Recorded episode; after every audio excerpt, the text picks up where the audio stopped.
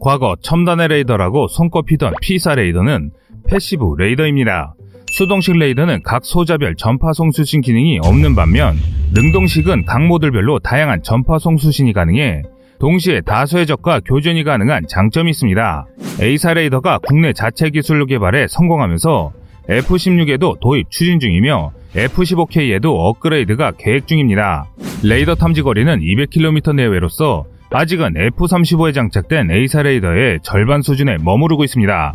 그런데 여기에 숨겨진 반전이 있는 걸 아시는 분들은 많지 않습니다.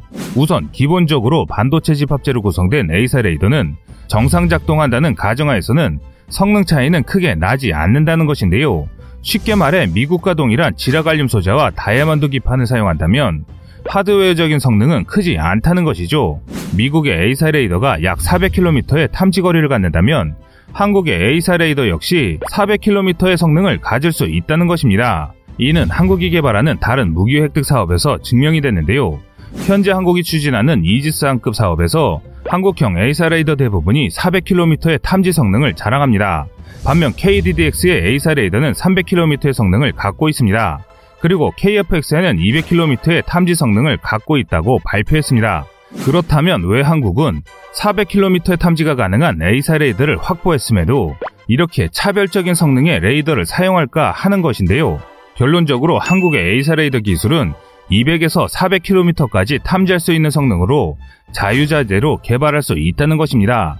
그런데 일각에서는 한국의 A사 레이더가 미국의 것과 비교해 절반도 안 되는 성능이라고 폄하하는 사람들이 많습니다. 그들이 주장하는 것처럼 한국이 개발한 A사 레이더가 정말 쓰레기 같은 성능의 레이더일까요? 우선 정답부터 말씀드리면 아니오입니다. 이는 KFX 블록 1형은 다른 국가에 판매하기 위한 기술 협력과 수출형으로 개발되기 때문입니다. 세계 어느 나라도 수출형을 자국의 무기와 동일한 상태로 판매하는 국가는 없습니다. 과거 러시아처럼 일부 기술이 그대로 들여온 사례가 있었지만 그것은 재래식 무기였고 지금의 KFX 같은 전략 무기는 차원을 달리하는 문제입니다. 이런 이유로 한국은 군사 선진국들과 대등한 기술력은 확보했지만 미국처럼 downgrade 할 정도의 기술적 여유분은 부족하기 때문에 downgrade한 성능을 언론에 발표한 것이라 할 수 있습니다.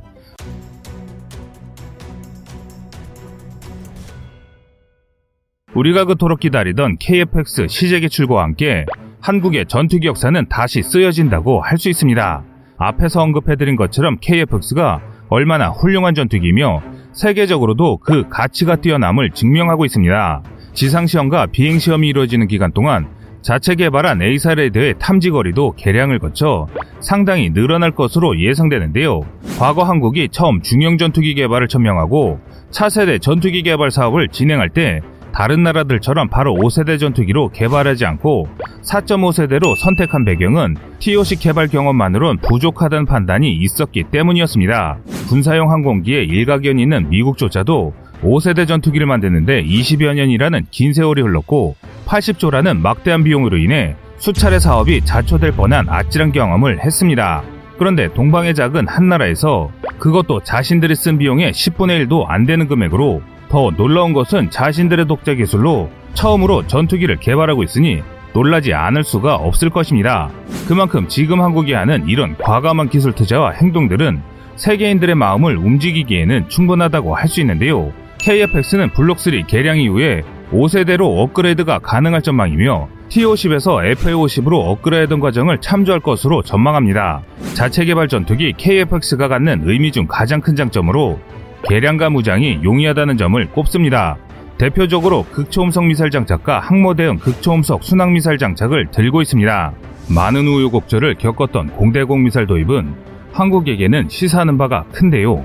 미국산 유도 미사일 도입이라는 일변도에서 벗어나 새로운 시장을 돌아보는 기기가 됐으며 이로 인해 한국은 세계에서도 방산무기에 대한 매력적인 국가로 떠오르면서 방산무기 판매국으로서는 절대 함부로 할 수 없는 나라로 한국이 부상했기 때문입니다. 한편 KFX는 공대공 미사일의 최강자라 할 수 있는 MBDA사가 개발한 미티어 공대공 미사일을 도입했으며 2019년 LIG 넥스원을 탐색 개발 업체로 선정해 한국산 공대공 미사일 개발을 추진하고 있습니다. 이 미사일은 2022년에 착수해 2028년 완료 목표로 공대공 미사일 자체 개발 계획도 마련해 두었습니다. 이와 함께 KFX는 한국의 독자 기술을 접목한 새로운 첨단 장비들이 대거 투입되는데요. 이를 위해 사전에 많은 검증을 통해 제대로 된 전투기로서 인증을 받아야 합니다. 그중 전투기 성능을 좌우할 수 있는 항공전자 통합시험실 실에서는 A사 레이더와 비행저 항전 장비 등을 통합한 구성품 사전 검증이 진행 중입니다.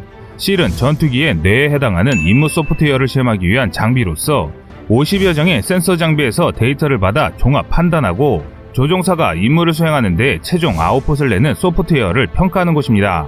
이와 함께 실제 비행 상황을 모사한 조종성 평가 시뮬레이터 HQS가 있습니다. HQS는 전투기의 하드웨어와 소프트웨어 조종 안정성 검증을 위해 실제 전투기의 조종감을 사전에 결정하는 장비인데요. 이 HQ에서 세팅한 대로 실제 전투기 기체가 반응하게 하는 프로그램입니다. 이 작업이 중요한 사례가 있습니다. 과거 일본이 자체 개발한 F2 전투기가 F16보다 성능 제 현상으로는 뛰어난 전투기이지만 실전에서는 맥을 못 추는 이유도 HQS의 통합 부족으로 인한 최적화된 세팅이 되지 않았기 때문입니다. 그래서 한국은 이런 문제점을 차단하고자 KFX의 조종석과 같은 콕핏을 구현했으며 자신의 생명을 내어놓고 임하게 되는 파일럿에 대한 조종 편의성도 극대화한 것으로 알려져 있습니다. KFX에 적용된 새로운 조종관은 현직 조종사들도 놀랄 정도로 단순화되고 직관적으로 구현되어 있습니다.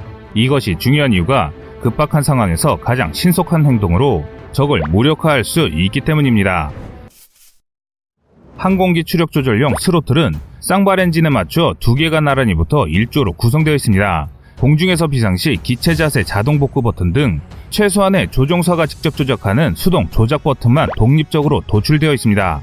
이처럼 최신의 전투기로 태어나는 KFX는 앞으로 개발 완료까지는 다섯 단계의 과정을 추가로 넘어야 합니다. 첫 단계는 2022년 7월까지 지상시험, 두 번째 단계는 2026년까지 2,000회 이상의 비행시험과 공대공 임무 준비가 완료되면 블럭 1 체계 개발 단계가 완료됩니다. 세 번째 단계는 2028년까지 추가 무장과 공대지 능력 증대와 적외선 탐지 추적 장치 검증으로 이 작업이 완료되면 블록 2가 완료됩니다.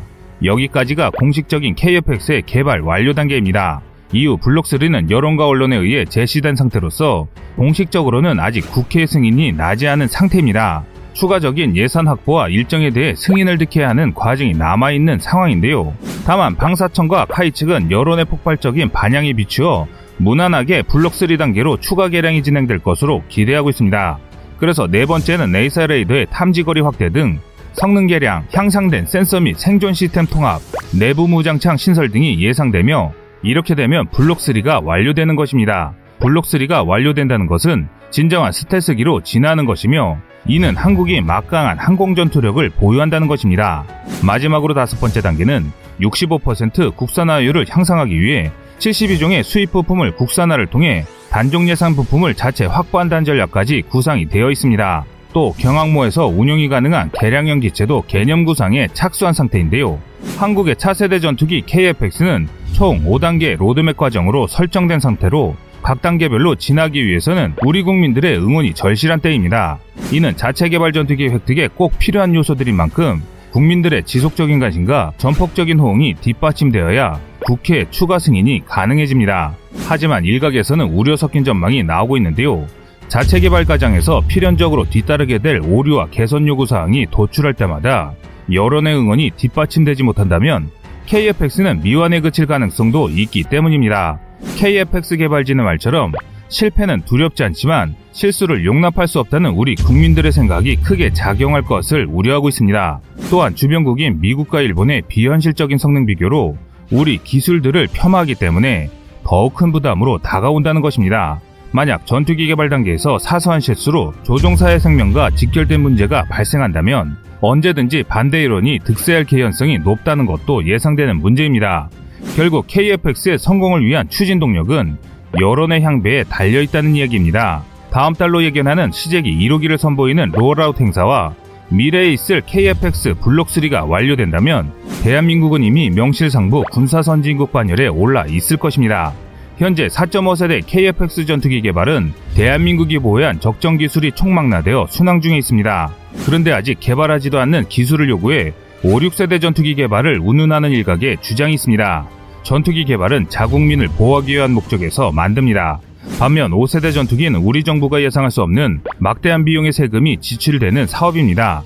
자국민의 희생을 강요해 만들어지는 전투기는 이미 그 의미가 퇴색하기 마련입니다. 이런 사례들은 전 세계 차세대 전투기 사업에 그대로 투영돼 있습니다.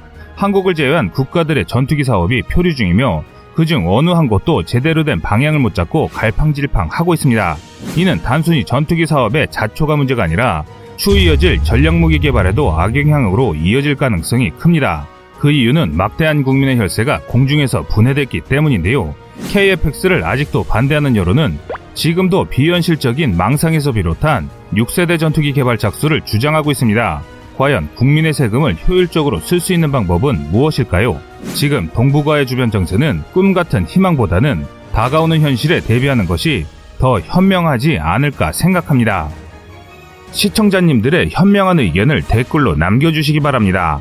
여러분들의 좋은 의견이 좋은 영상을 만드는데 많은 힘이 됩니다. 이상 꺼리투브였습니다.